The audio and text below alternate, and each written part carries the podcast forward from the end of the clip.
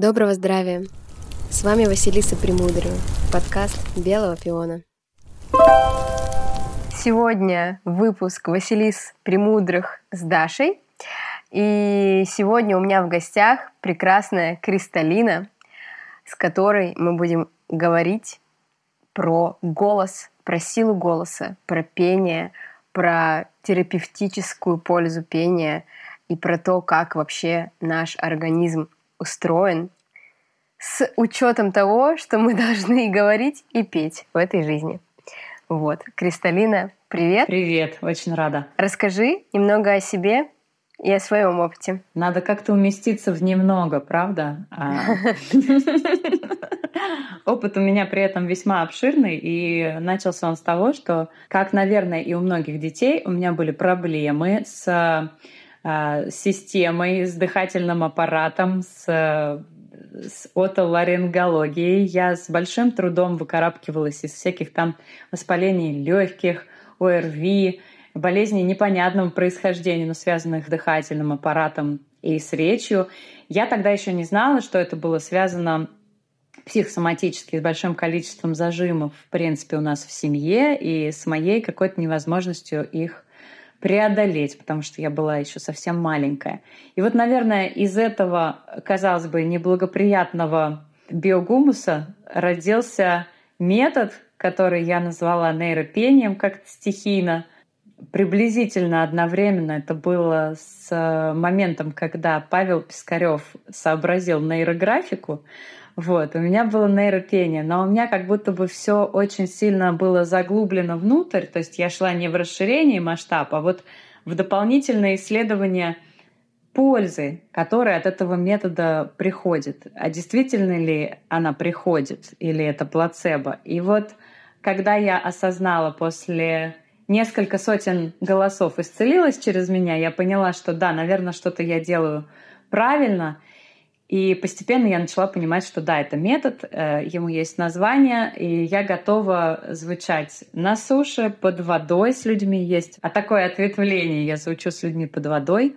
И, а, в общем-то, я поэтому очень рада, что у тебя возник запрос, и мы можем попробовать раскрыть эту тему для людей, которые, к примеру, считают, что петь — это удел избранных или мы учимся говорить для того, чтобы повысить продажи там, или что-то еще. Там. А мне продажи повышать не нужно, поэтому я могу так обойтись. К примеру, а, я хочу развенчать вот эти мифы и, может быть, дать уверенности тем, кто в самой глубине звучать хочет, а, петь хочет, но вот совсем не может себе это позволить по каким-то причинам, либо считает, кстати, среди профессиональных музыкантов таких э, людей тоже довольно много. Человек играет восхитительно на всех инструментах, но не поет. В общем, я хочу эти мифы развенчать и дать возможность людям еще более творчески подойти к своей глубине и еще более бережно с ней соединиться через приятие, любование своим собственным голосом.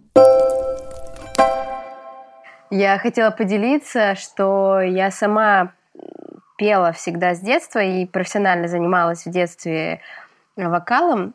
А, но я помню, что все это время всегда было такое разделение. Вот кто-то танцует, как будто бы у него к этому есть определенный какой-то дар, а кто-то вот поет, и все говорили, ой, а я, а у меня нет голоса, а у меня нет голоса. И спустя время я тоже сама пришла к тому, что голос на самом деле есть у всех, возможно, там кому-то дольше до него добраться, но сто процентов звучать и петь могут все, а далее я еще пришла тоже как-то к тому, что все вот эти творческие проявления, танцы, пение, рисование, может быть, там еще что-то, они на самом деле настолько базовые, универсальные проявления нашего телесного какого-то взаимодействия с пространством, что как будто бы глупо, да, делать их узкими для каких-то профессионалов. Абсолютно есть, конечно, люди, у которых есть больше какая-то предрасположенность, и они пойдут в это как в профессиональное развитие, но вот это базовое умение двигаться, перемещать свое тело в пространстве, а, звучать и что-то изображать да, с помощью такого творческого начала э, через руки, как будто бы оно на самом деле присуще всем. И это такой метод, можно сказать, арт-терапии, который, который давайте все его делать. Столько выбора человеку. Вот подразделилось все сейчас на профессиональное и арт-терапевтическое, да, то есть есть э, человек, который грубо говоря, предрасположен, как ты сказала, и он может зарабатывать этим на хлеб или кого-то веселить или доставлять кому-то удовольствие. А есть человек, которому нужно избавляться от зажимов. И в этом может помочь арт-терапия. Я верю в то, что было время, и оно, наверное, настанет, когда это просто было бионормально двигаться, звучать, проявлять свои творческие способности, вообще проявлять волю Творца, в принципе, и без эзотерического какого-то флера быть а, человеком, склонным к свободе выбора. Не к тому, что я действую из нужды, а когда я действую из нужды, у меня и тело такой же отклик дает, и голос определенным образом начинает звучать. И я использую какие-то формулировки, да, и у меня преобладают какие-то цвета, мысли, образы. Вот я верю в то, что сейчас восхитительное время для того, чтобы вернуться к этим заводским природным настройкам. И благодаря твоему подкасту, в частности, то, что ты расширяешь людям сознание, я не знаю, я каждое утро просыпаюсь, и мне вот отрадно знать, что человек, который еще вчера не пел, может просто сегодня испытать эту потребность, это желание. Да? Человек, который еще вчера был зажат э, в тисках невозможности проявить свою сексуальность, потому что это опасно, уже сегодня чувствует, что в этом есть витальность, и что в этом есть жизнь, и что в этом есть наша потребность в наслаждении, она есть, и от нее никуда не денешься. Вот я вижу, что это время настало. Абсолютно солидарно, чувствую то же самое. Расскажи, пожалуйста, вообще про терапевтическую пользу пения, если мы говорим да, о какой-то физике. Да, давай поговорим про это. Если мы говорим с тобой о физике, мы сразу приходим к тому, что пение — это, в принципе, дыхательная гимнастика, это виброакустический самомассаж. Звучит. Так есть. И это на самом деле так и есть. То есть э, ты не идешь куда-то и на тебя кладут ну, я объясняю слушателям в большей степени, да, ты не идешь куда-то, чтобы тебя там прозвучали гонгом, а у тебя есть собственный гонг, он внутри тебя располагается, есть рупорная акустика, и ты можешь звучать таким образом себя перенастраивая, да, с точки зрения вибрации ты себя перенастраиваешь, а с точки зрения физики ты воздействуешь на вагус, это блуждающий нерв, который в нашей системе отвечает за переключение парасимпатики и симпатики, за он, в принципе, отвечает вообще за, за все, что у нас в теле есть. И его любимый метод — это пение и дыхание. Вот блуждающий нерв, он очень любит пение и дыхание. И об этом можно, если захочется погуглить, посмотреть. Много есть лекций на эту тему. Даже я что-то про это рассказываю. Ну, в общем, это вот с точки зрения физики. Также пение увеличивает количество нейромедиатора, который называется серотонин. И серотонин естественным образом воздействует на твое психоэмоциональное состояние. Просто биохимически так выходит, что ты после того, как попел или попела, ты вот почему-то более благостен или благостно. Почему, непонятно. Может быть, ты даже ни в одну ноту не попал. Ну, но если ты позволяешь себе это, также мы сейчас перейдем немножко к более таким а, тонким щам, а, я это так называю. Это наша психоэмоциональная сфера, в которой естественным образом потом как бы отражается, откликается и физика, но психоэмоциональная сфера, она менее уловима. И тем не менее, когда я пою, когда ты поешь, есть возможность выгрузить эмоции, которые по-другому никак не выгрузить. Даже тело, да, ты протанцевала, каждая твоя клетка поняла, что э, ей есть место, да, что есть место этому движению. Но вот именно прожить эмоцию, все-таки проще всего, быстрее всего, самый такой экологичный способ это, как люди говорят, проораться пойти. Да? А если у тебя к этому проораться еще добавляется какая-то свобода и управление голосом, то есть понимание а как этим пользоваться, а куда это канализировать, а как это сделать гармонично, но не обязательно красиво, да, как себе разрешить все свои проявления. Вот эти вещи, если ты знаешь на них ответ и ты поешь, тогда мы переходим к тому, что твоя психоэмоциональная сфера, она априори в ладу, она настроена. И если она настроена, то ты идешь как бы вот если представить, что у тебя очень-очень много разных тропинок событийных, то ты идешь по самой удобной, хорошей дороге, а может быть едешь на Майбахе, не знаю, или на чем там, на велосипеде, на лонгборде, на лошади. Ты двигаешься по той траектории своей жизни, которая тебе максимально созвучна, твоей сути. И представь себе, это происходит только потому, что ты позволяешь себе звучать. Это удивительно. То есть ты можешь ничего больше не уметь и не делать, но вслед за этим звучанием подтянется и движение тела, начнет раскрываться, возможно, твоя сексуальность, начнет раскрываться твоя творческая способность проявлять все свои закрытые, может быть, таланты. И, может быть, ты не пойдешь на сцену петь. Но ты точно абсолютно будешь гармоничным человеком, там, не знаю, что счастливой женщиной, мужчиной, еще всеми остальными. Собачкой, кстати. У собак очень важно затронуть тему собак по-быстрому сейчас, Даш. Давай. До следующего вопроса. У собак очень важно позволять им вокализацию, позволять им лаять. Если мы на примере собак посмотрим, зажимать собаку, не разрешать ей лаять, она будет агрессивная, возможно, зооагрессивная или агрессивная по отношению к человеку. Не разрешать собаке свободу движения. То же самое будет. Не разрешать собаке скулить, проявлять свою вот такую речевую потребность.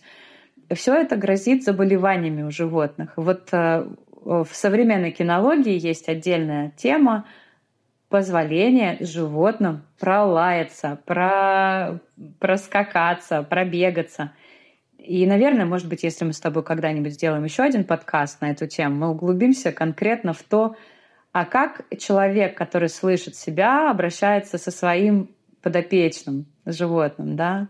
Может быть, он перестает называть себя хозяином и вообще испытывать эту власть на другом, на младшем социальном партнере. Все это каким-то образом завязано за, а, за то умение говорить себя и то умение слышать другого, о котором мы с тобой сегодня встретились поговорить.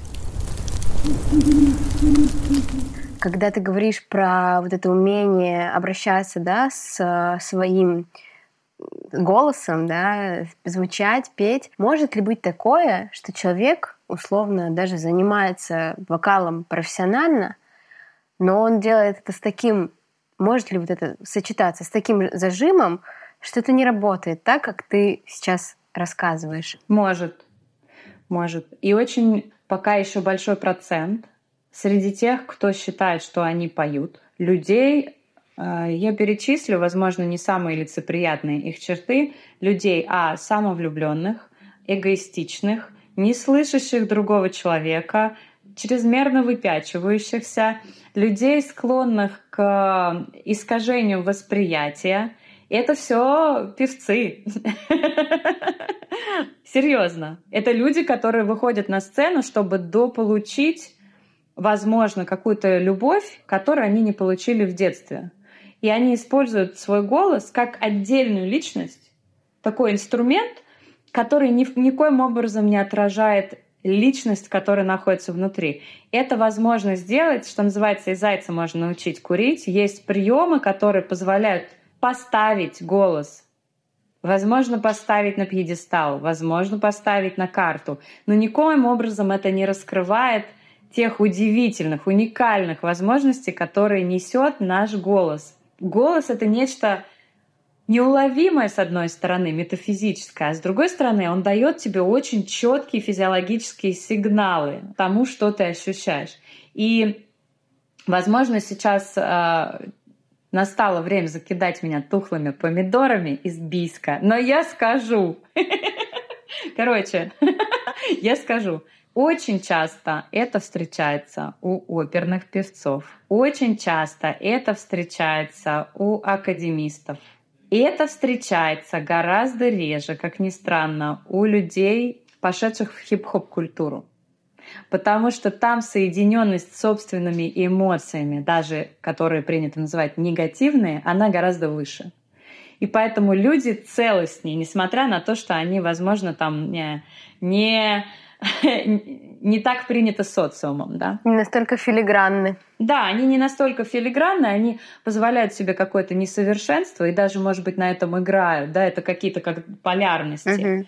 Но вот относительно зажимов, например, это может быть прекрасный исполнитель, и он там заслуженный артист, и у него поклонницы, все бабушки его поклонницы и так далее. Но он в жизни никогда песню не сочинит. Он должен ее купить потому что у него нет вот этого простора, который дает ему свободное течение, мелодии его собственного голоса. У него нет вот этого...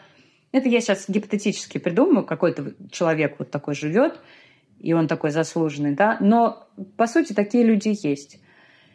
А, есть люди, которые не позволяют себе ошибки. И вот очень часто наша школа музыкальная, она нас запирает вот в этом идеалистическом представлении о том, как должен звучать голос, что есть фальш. Я, кстати, если, если будет минутка, я расскажу о своем восприятии фальши. Но э, факт остается фактом. Люди выступающие, записывающие, собирающие, что называется, залы.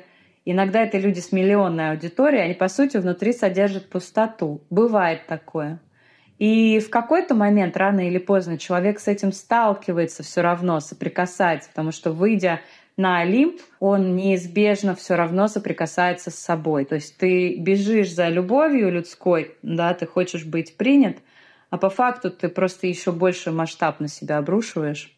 Голос — это великая сила, и иногда она пока что используется не на пользу человеку самому. Хотя приносит деньги — порой. Вот. Власть, да. Власть, да. А еще, знаешь, я видела у тебя такой пост про физическое как раз. Очень он заинтересовал про связь половой женской системы, в частности матки, если я не ошибаюсь, и э, горло связок. А, расскажи об этом подробнее, потому что я, правда, была удивлена и что-то потом гуглила, и даже потом стала чувствовать это. Это очень интересно. Расскажу. Здесь, наверное, трудно будет обойти мой личный опыт, потому что я волю судеб в таком женском костюме родилась. И у меня как раз вот этот весь полный набор есть. И все зажимы, о которых я говорила, и все мои болезни респираторной системы, и невозможность выражаться, звучать, э, какой-то там зоб, который мне прописывали, гланды, которые вечно хотели удалить, и все такое, вечные операции, абсцессы, они были напрямую увязаны с тем, что происходило в моей репродуктивной сфере, когда я росла. Э, тогда я еще не понимала, что они связаны напрямую. Я просто знала, что у меня по этим фронтам просто беда. И с одной стороны у меня были кровотечения, я, э, получается, в репродуктивной сфере я настолько выражалась, что это невозможно было остановить. А, и с этими кровотечениями там с 13 лет я просто летала в скорых, и мне, меня пытались, в общем, как-то а, оставить тут. А, с другой стороны, здесь, в районе горла, все было зажато, легкие это была астма. О психосоматических аспектах мы тоже можем поговорить, если ты захочешь. Но, в общем, хороший старт для того, чтобы начать осознавать какую-то связь. Потом когда я начала заниматься голосом, постепенно я заметила, что здесь очень просто, не нужно ничего выдумывать, я просто стала более открыто. Я начала учиться выражать свои э, какие-то, может быть, непринятые социумом и моей семьей эмоции. И в связи с этим у меня начала меняться телесность. За сменой в телесности. Да, такой долгий был путь, потому что у меня не было никаких проводников, учителей, которых можно было бы поставить и за ними идти. Большое количество насилия, которое в моей жизни тоже было, оно а, долго не давало раскрыться именно вот этой женской сфере. И только войдя в танцевальную культуру, разрешив себе двигаться, сначала разрешив себе э, спорт, потом разрешив себе какой-то позитивный сексуальный опыт, потом разрешив себе танец. Вот у меня было так. А я разрешила себе материнство. В 39 лет я разрешила себе материнство, и тогда-то я начала осознавать, как это вообще все работает. И сейчас я подойду к ответу на твой вопрос. Видишь, Лев Толстой рассказал долго, долгую свою мораль. Связь очень простая. У нас есть губы и губы у нас есть трубка, которая называется трахея и маточная труба. У нас есть гланды и внизу тоже гланды. Это наши придатки, яичники. И а, ну, кто-то говорит, что наши легкие это матка, кто-то говорит, что сердце это матка. Я не стала бы здесь научничать, потому что это все-таки в большей степени вопрос ощущений. Однако у женщины обе эти сферы они как бы накладываются друг на друга. И, например, в родах, если женщину обучить звучать и дышать, она очень легко даст жизнь. Если ее научить звучать и слышать, она облегчит этот путь и своему ребенку, потому что ребенку тоже трудно рождаться очень. Это изменения, которые сравнимы только со смертью по силе, да. И когда я начала вот это осознавать во время беременности, еще, кстати, э, голос и слух музыкальные, это так интересно, они очень связаны с интуицией. Когда я начала заниматься сама для себя, будучи беременной, мне удалось как-то обойти всех врачей, которые э, говорили мне о том, что в моей системе что-то не так, мне нужно готовиться к кесареву, сечению, что-то с ребенком, задержка развития плода и какие-то еще вещи на меня навешивали. И вот у меня хватило интуиции и внутренней силы и понимания, что это просто все отодвигается, и я своим собственным звуком и своим намерением могу настраивать правильным образом свои органы, чтобы вырастить здоровую, счастливую девочку внутри себя. Вот.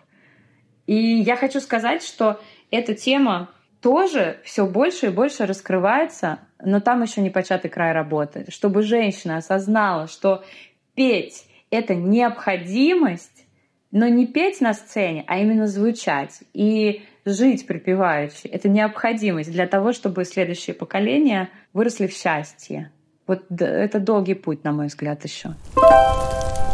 Знаешь, ты говоришь жить припеваючи. Я ну, тоже много думаю о том, что а, раньше, ну даже условно, когда еще не было таких способов прослушивания, да, как там наушники, какие-то магнитофоны и даже пластиночные, да, виниловые проигрыватели.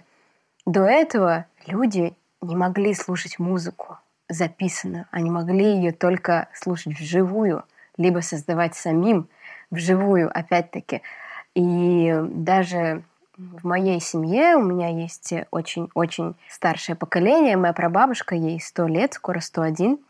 И иногда я припоминаю, что были у нас такие застолья, когда мы начинали петь. И было вообще не важно, э, кто как поет. Это было просто звучание. К сожалению, это было не часто, э, но эти моменты, когда я к ним была причастна внутри, Э, напоминали мне о чем-то таком внутренне сильном, там, диком, да, в каком-то плане, таком очень сакральном. И я очень много возвращаюсь к тому, как мы это все потеряли, да. Ну, мало кто сейчас собирается и поет вместе, к сожалению.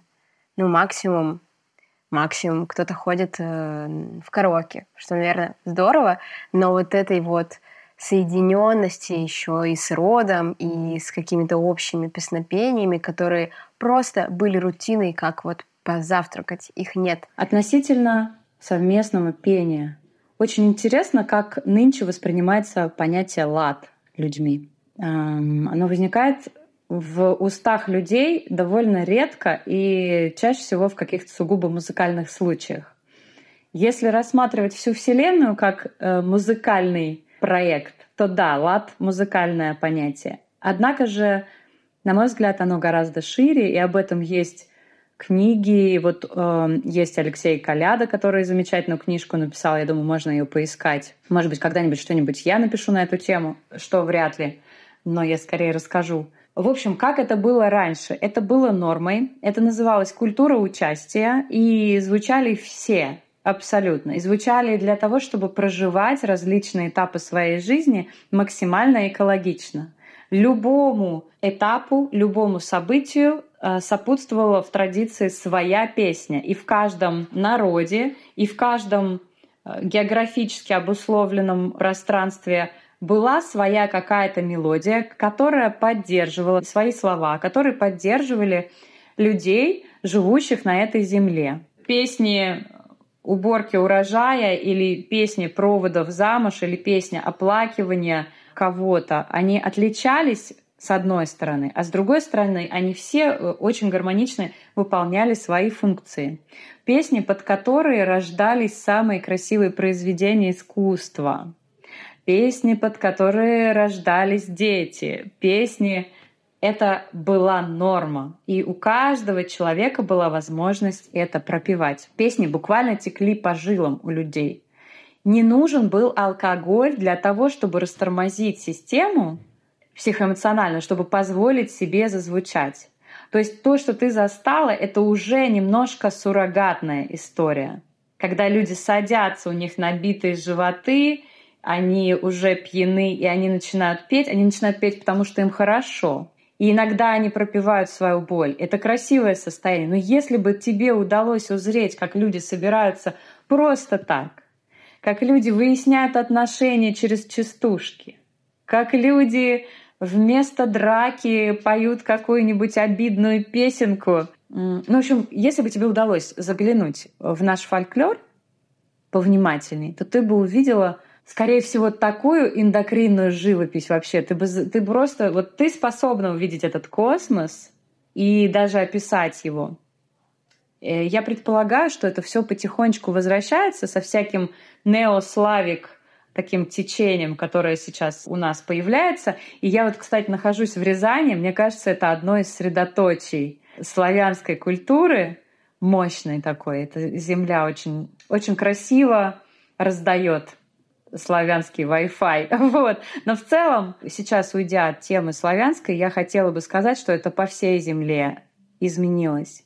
И есть только, наверное, сейчас одна культура, в которой множество культур это африканская культура. В ней множество, в ней более двух тысяч языков. Там у каждого племени своя попытка э, быть красивыми на Земле, да, но они в этом смысле впереди планеты все. Они самые интегрированные. И если бы не белый человек, то я думаю, что все бы у них было более-менее хорошо. Если бы не белый человек со своими ценностями, you know. You know. вот. А расскажи тогда о том, у нас был такой записан вопрос, о том, как да, сам процесс пения ладит жизнь. К этому сейчас касалось, но, возможно, более четко что-то родится такое. Нельзя отрицать, что иногда рождается что-то более четкое из моей нечеткой системы рассказа. Я а, хочу сказать о своем опыте опять. Вот, а базируясь на том, что изначально все у меня было в кривь и в кость, а сейчас довольно красиво я иду по жизни, просто не, не красуясь, а вот внутренне красиво как-то, да, а, я могу сказать, что я это себе все напела. Как конкретно это а, соединение, это взаимодействие дыхания, внимания, движение, звучание. И в этой интеграции, то есть ты, например, получаешь какое-то знание, тебе нужно его интегрировать. Ты можешь его интегрировать через движение, обязательно это нужно сделать, и через звучание. И вот обладая этими механиками, ты можешь по-настоящему прожить жизнь, которую ты хотел. Вот если мы посмотрим на тех творцов, которые популярны сейчас, давай возьмем Риану, например, вот очень она мне нравится у девушки изначальные условия, в которые она попала, они были очень жесткие, жестокие. Но благодаря тому, что она всегда звучала, именно звучала, даже не танцевала, она же звучала всегда. Она начала выходить сразу какими-то семимильными шагами. Очень много красивых девушек, очень много девушек, которые танцуют. Но эта девушка звучала, я прям делаю на этом акцент. И она начала выходить семимильными шагами на тот Олимп, на котором ей было комфортно проживать ее историю. Она оставалась искренней всегда, вот в этом смысле она не, не меняется. И у нее очень здорово получилось э, раскрыться в бизнесе, раскрыться в творчестве и раскрыться в материнстве, когда она для этого созрела, ничуть не раньше. Э, я это связываю с тем, что она, во-первых, эмоционально всегда проживала все свои ситуации и делала из этого творческий продукт. То есть она не зажевывала это, а раздавала людям. Люди через это тоже проживались, настраивались. И я связываю это с тем, что она это спокойно проживает, оставляет, идет дальше, проживает, оставляет, идет дальше. Вот знаешь, как бы роняя эти жемчужины, кто-то потом их подбирает, тоже этот опыт интегрирует. На этом примере я могу сказать, что жизнь может кардинально поменяться, если ты позволяешь себе, а, звучать верным образом, Почему я делаю акцент на том, чтобы верным образом можно отмотать будет подкаст у начала и узнать. Если ты позволяешь себе творить, позволяешь творческому продукту легко и просто выходить, не цепляешься за него, не становишься его заложником. Та же Риана молчала сколько, шесть или семь лет, она просто не, не выдавала ничего абсолютно. Просто было не про это. И поэтому еще мне хочется сделать акцент, что ты не являешься заложником творческого продукта. Вот я написала эту песню, и теперь носите меня все на руках. Нет, ничего подобного.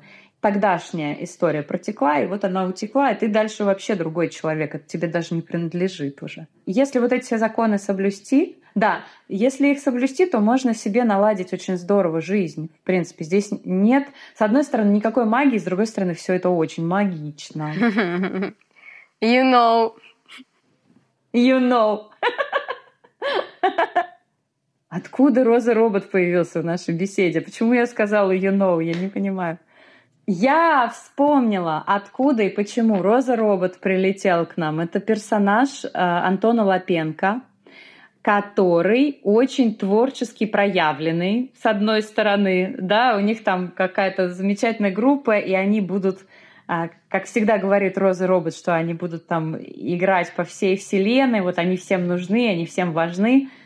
You know. Смысл в том, что Антон Лапенко же в итоге с этой группой начал выступать. Да? Багровый Фантомас. И собирать просто тысячи. Ой, блин, я не знала, как здорово.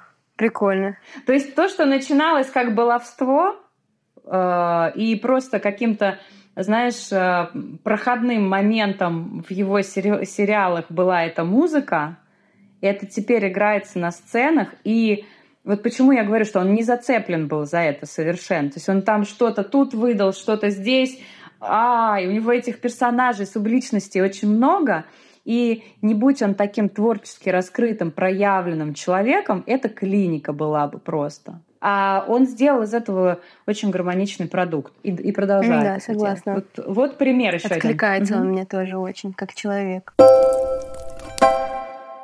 Расскажи, что такое слух и голос в широком смысле. К базе подойдем. Давайте подойдем к базе. Голос — это помимо того, что вся метафизика, о которой мы говорили, это основной коммуникатор между живыми существами, основной наш социальный коммуникатор. Дальше идет телесный язык, дальше идут всякие флюиды, вайп и так далее. Но вот голос, он передает все это максимально максимально объемно. Даже если мы не видим собеседника, но только слышим его, у нас все равно рождается картинка, какой Как сейчас вы нас. Статный, высокий, да, вы нас сейчас видите. Или какой-нибудь болезный, вот, можно тоже услышать. Или этот человек много плачет, или этот человек испытывает какие-то трудности. Можно по голосу услышать все. Значит, в базе голос — это основной коммуникатор. Что касается слуха, как я это вижу? Я же рассказываю сейчас э, таким уверенным голосом просто свою позицию. Не более того.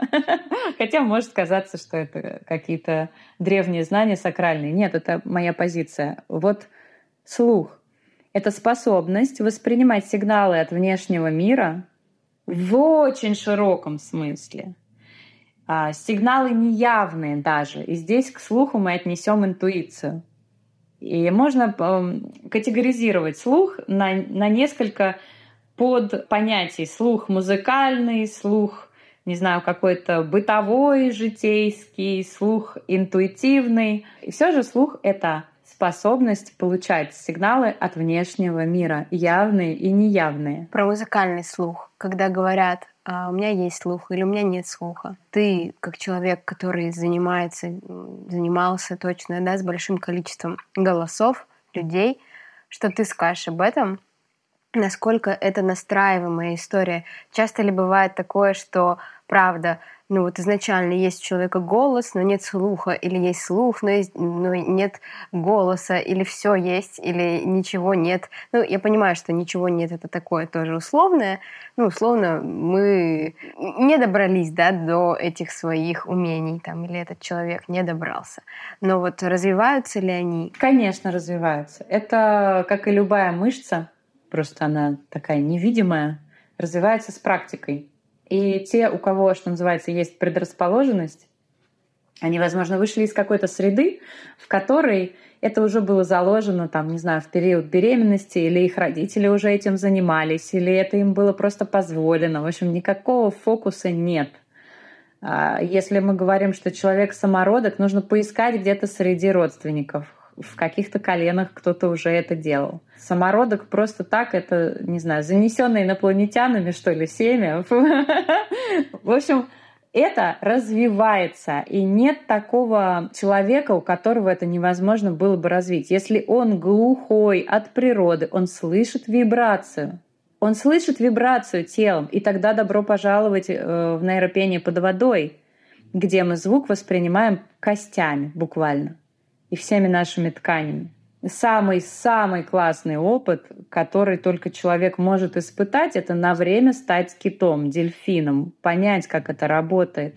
Вот эта чистота, частота и чистота, а, она дает понимание о том, что такое голос и слух, и что он есть у каждого из нас. И в моих каких-то мечтах, которые, конечно же, будут спроецированы на реальность, в отличие от книги, я вижу, что максимальное количество людей научится звучать и слушать под водой. Вот. Интересно. Интригует. Да, смотри, я, наверное, все-таки не ответила на твой вопрос. Есть люди, которые громко звучат, но не слышат. Мы о них говорили в самом начале. Есть люди, которые очень хорошо слышат, но не позволяют себе держать свою мелодию. То есть они будут звучать в унисон, лишь бы избежать конфликта. То есть они очень хорошо слышат, но у них нет способности как-то обусловить, индивидуализировать себя, а, чтобы проявить именно свое предназначение, если хочешь, да, в широком смысле.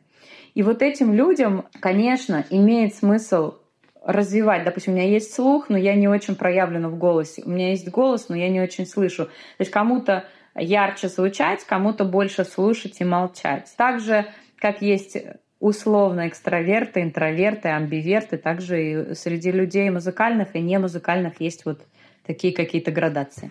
Мне нравится, как э, все ответы, с одной стороны, напрямую касаются а, голоса и звучания, и слуха, а с другой стороны, так а, метафизически заполняют ответы на другие вопросы. Этот второй слой многим слышен сейчас. Расскажи, ты затронула много раз вот эту тему нейропения. Расскажи больше про этот метод, как вообще это происходит и что под собой несет. Mm, происходит это всегда по-разному, но за время занятий, а именно с 2017 года, выкристаллизовалась какая-то более или менее полноценная схема.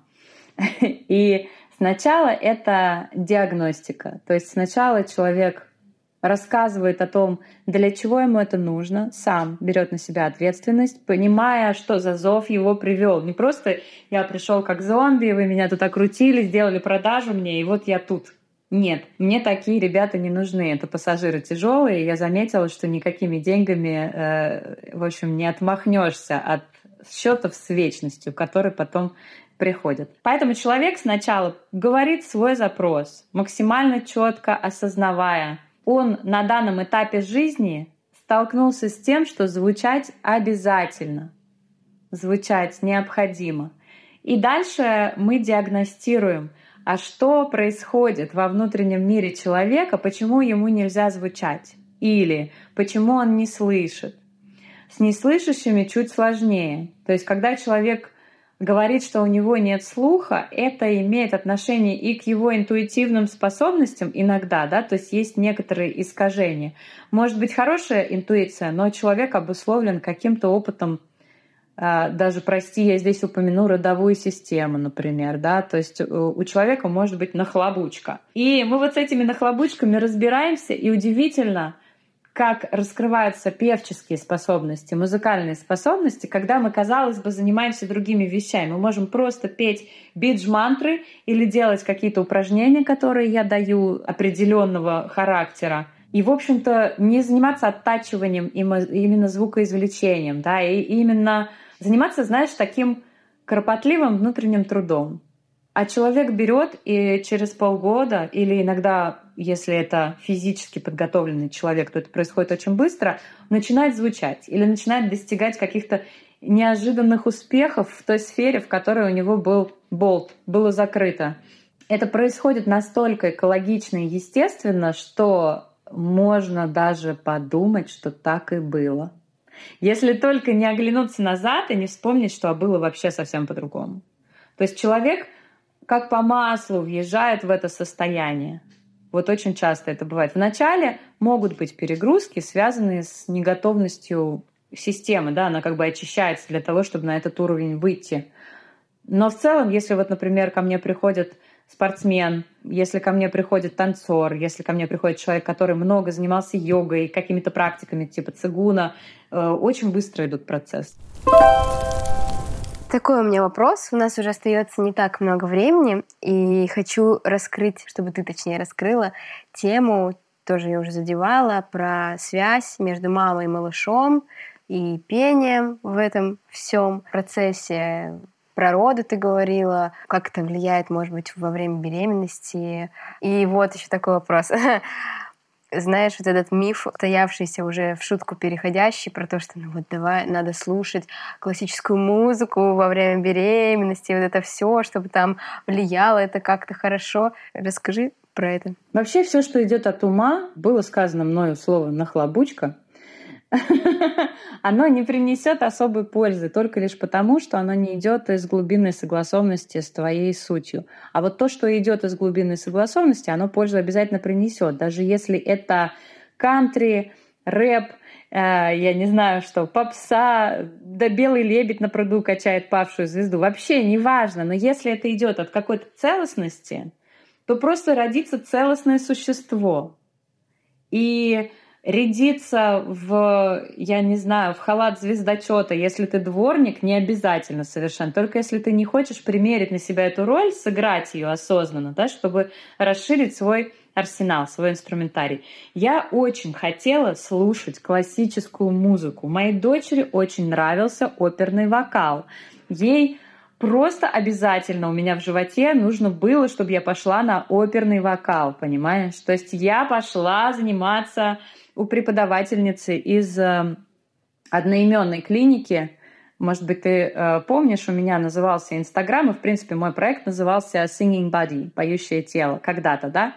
И в Калифорнии есть клиника, которая называется также Singing Body Clinic, и вот оттуда э, была замечательная Клер, она давала мне вот эту базу, которую я могла передавать своей дочери. Естественно, я много ставила ей классики, ну просто потому что это хотелось сделать. Ну там же был Lil Nas X, понимаешь? Я за этот микс, абсолютно. Да, просто это, это хотелось, вот оно делалось, потому что хотелось. Ну и тогда можно к первому вопросу про связь малыша и мамы, про пение в этом вопросе. Ну, ощутимо, что связь между нами была, потому что э, когда женщина беременна, скорее всего, практически каждая тебе скажет, что эта связь есть, я ее чувствую. Если не перебивать каким-то, а, знаешь, логическим, интеллектуальным шумом, то каждая женщина сонастроена со своим ребенком, и она сама знает. Она сама знает даже, как ей рожать, если ей вот не пугачки эти не рассказывать на протяжении всей беременности. Просто уйди на природу, Прости, что это так звучит сейчас, но реально у меня было ощущение, что я могу это сделать под любым кустом и сугробом. Просто только уберите вот этот свет ужасный и это огромное количество чужих людей от меня. Это сакральный процесс. Это как за смерть сходить, за, при, за преграду туда, в потусторонний мир и достать оттуда жизнь. Ну, то есть это что-то, что ты можешь сделать только если с тобой очень сонастроенные, созвучные тебе люди. Теперь вернемся к тому, почему такая сильная связь. Я думаю, что моя связь с моим голосом дала мне такую сильную связь с ребенком. И я видела, когда я провожала женщину в роды, насколько изменяется траектория течения родов и отношения с малышом, когда женщина позволяет себе определенным образом звучать. И какие-то, может быть, моменты никогда не будут известны, потому что они не произошли. Знаешь, то есть какая-то тяжелая ситуация, ее женщина избежала, и она поэтому не может оценить, чего она избежала. Однако, скорее всего, это произошло, потому что они были сонастроены с малышом, и они в одной команде шли в созвучии. Понимаешь? И, например, мама, которая поет колыбельную, если она поет ее сердцем, если она поет ее слыша своего малыша, абсолютно неважно, насколько у нее есть или нет музыкальное образование, сколько у нее октав в голосе, какой у нее там тембр. У нее тембр любящей мамы. Она слышит и разбирает что конкретно в этом плаче малыша сейчас за просьба, пока он еще не начал говорить. В общем, это вещи, о которых можно говорить и говорить, но я помню, что время выходит. Ну, еще есть, пока еще есть. Можно говорить, если там что-то есть. Ты просто писала такой вопрос, мы с тобой когда обсуждали, да, про четвертый триместр, и, может быть, там есть какая-то еще инфа интересная. Слушай, есть инфа интересная относительно четвертого триместра. Это то время, которое почему-то не так сильно освещено, по крайней мере, мне вот не довелось найти информацию, которая бы меня удовлетворила, о том, что делать с малышом, когда он уже родился. Ну, типа подготовка к родам, подготовка к родам, а дальше? Мы сейчас уже с тобой вместе на земле. Дальше мы что делаем? Как мы эмоционально соотносимся? А как мы делаем так, чтобы ребенку было легче на земле и маме было легче вместе с этой сменой идентичности, проходить каждый жизненный этап этого младенца. И я вижу, что колыбельные песни здесь играют огромную роль. Колыбельные песни, которые успокаивают и сонастраивают маму и малыша, ладят их нервную систему и позволяют и малышу звучать. Когда малыш плачет, вместе с ним может таким же образом позвучать и мама. Когда мама устала, она может пропеть малышу что-то без попытки быть какой-то другой, прямо так, как есть, сонастроиться с малышом. И при этом чувствовать больше его в эти моменты, в эти три месяца, все таки быть более детоцентрированной, Потому что я заметила, что какие-то мамы даже не испытывают любви к малышу, пока ему не исполняется сколько-то времени. И здесь я считаю, что совместное пение, а дети поют с самого начала, представь себе, вообще с самого начала, совместное пение — это ключик золотой, который у нас есть. Но ты не можешь не любить человека, с которым ты поешь. В этом фокус. Если ты по-настоящему соединяешься, то ты соединяешься уже. Угу. Я сижу и улыбаюсь, потому что такая какая-то, с одной стороны, очень простая информация, а с другой стороны, она такая текучая, приятная, теплая, я в восторге. Я так рада. Я очень рада, что ты меня позвала, что ты дала возможность людям услышать эту информацию. На мой взгляд, такие маленькие моменты бывают поворотными даже в судьбах людей. Еще такой вопросик. У нас буквально остается три минуты, может быть, ты коротко мне ответишь на него. Я как-то забыла его задать. Я часто слышу, что люди с высокими голосами а, по жизни, такими иногда переходящими в писк, эмоционально напряжены. И за собой замечаю, я даже в какой-то момент с этим немного работала, что опуская голос вниз, Я расслабляюсь сама, и мой э, голос звучит для людей иначе, более таким заземленным, тоже успокаивающим в какой-то мере, твердым. Есть ли какой-то простой такой метод сейчас всем, кто слушает, просто сделать это упражнение и почувствовать, как у тебя меняется в теле ощущение? Есть, конечно. Есть. Давай попробуем сесть максимально удобно. Вот насколько в этом теле ты можешь удобно сесть, так и сядь. И сейчас, если бы тебе хотелось выпить водички, это было бы здорово, но если нет, то нет. То есть дать себе максимальный сейчас, максимальный комфорт.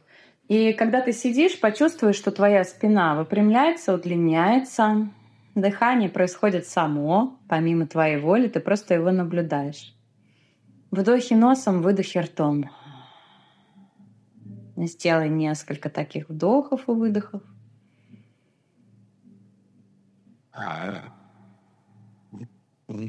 Посмотри на свое лицо изнутри, оно расслаблено или напряжено. Пробегись вниманием по всему телу, почувствуй заднюю поверхность шеи, почувствуй крестец, почувствуй живот. Пусть твои ладони повернутся к небу, лежа на коленях. Продолжай дышать, продолжай наблюдать, как дыхание протекает сквозь тебя – Вдохи носом, выдохи ртом. И в какой-то момент пусть все твое внимание пойдет в стопы и в тазовое дно. Почувствуй, как соприкасается кожа с поверхностями одежды, или если вдруг ты без одежды, то с поверхностями, на которых находится твое тело в этой области. Вдыхай носом, выдыхай ртом. И сейчас в один из выдохов, пожалуйста, вложи звук. Просто словно ты очень устала и хочешь шумно выдохнуть. Сделай это так.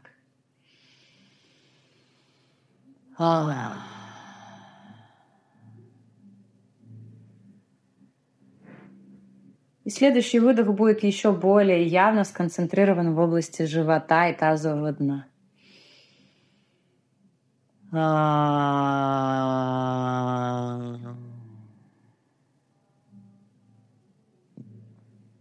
пусть внимание еще больше спускается в живот и в стопы.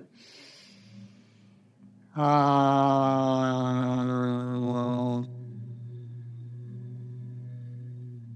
в какой-то момент тебе стоит просто на выдохе протянуть звук, сделать его долгим. А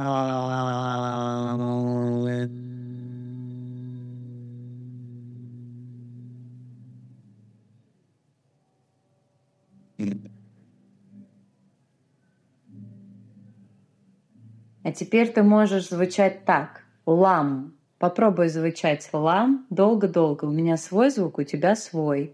Замечай, как звучишь и чувствуешь себя ты.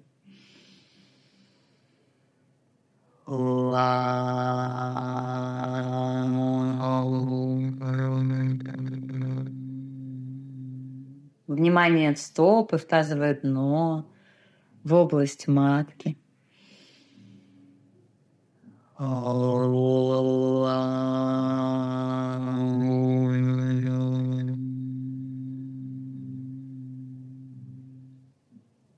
Хорошо. И давай постепенно с тобой выходить из этого состояния, открывать глаза и попробуй позвучать и послушать, как твой голос по сравнению с тем, как он звучал до этого, как он тебе?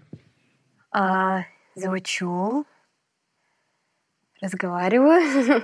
Наверное, что первое приходит, он как будто бы легче потому что я немного уже в процессе говорения всегда опускаю вниз, и мне, вниз э, голос, и мне становится комфортно говорить, и мне было комфортно общаться сейчас тоже, но стало как будто легче, воздушнее, вот что ли, что-то такое. Угу. Вообще, когда ты используешь все свое тело, все полости и резонаторы, то голос звучит гораздо объемней. И если он звучит объемнее, конечно, он вызывает желание слушать тебя, потому что ты звучишь всем телом. Спасибо, Кристалина. Надеюсь, что кто-то сейчас тоже прозвучит с нами и почувствует эту разницу. Благодарю тебя за то, что ты согласилась, за то, что ты была со мной этот час и рассказала столько интересной информации. Надеюсь, что возможно, что у нас появится еще какое-то продолжение этого всего. Я буду рада, потому что это неисчерпаемый источник вдохновения. Вообще все, что связано с музыкой, со звуком, с его влиянием на внутреннюю, внешнюю действительность. Я буду очень рада поговорить об этом. И я буду очень рада, если каждая из нас, каждый из нас позволит себе звучать и позволит себе слышать других. Это не так уж и страшно, это не так уж и опасно быть в контакте, звучать и слышать. Спасибо. Спасибо.